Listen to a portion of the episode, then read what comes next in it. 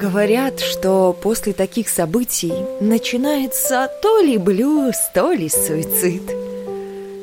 То есть ты с полным чувством и совершенной отдачей должен познать, где у тебя болит, что у тебя болит, зачем у тебя болит.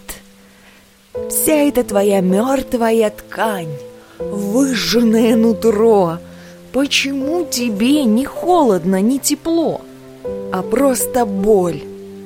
Свинцовая, тяжкая, ровная, как каток, переламывает кости, хребет, прерывает весь твой поток непомерного бреда, заставляет тебя молчать и иногда поскуливать в кулачок.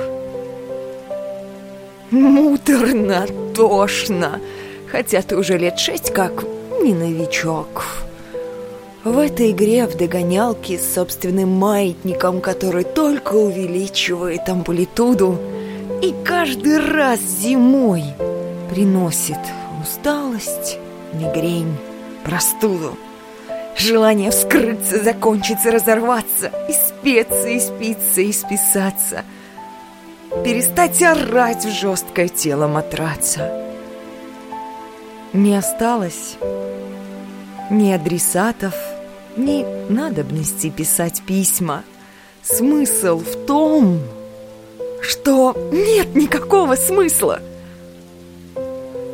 В бесплодных попытках договориться с собственным адом – собственной внутренней плахой, на которую ты восходишь каждое утро, чтобы к вечеру стать своим собственным палачом, с чертом и ангелом за плечом, с натужным мужеством выстоять, вытянуть, перебороть всю эту боль, что разрывает плоть.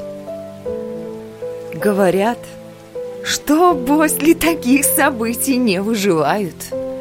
Рождаются заново, если хватает сил. Но силы заканчиваются, когда сотый раз извлекаешь себя из забытья руин и могил. Силы заканчиваются на пятом письме, когда слова перестают описывать смысл и начинают источать гной. Говорят, что после того света не остаются собой. Никогда не остаются с тобой.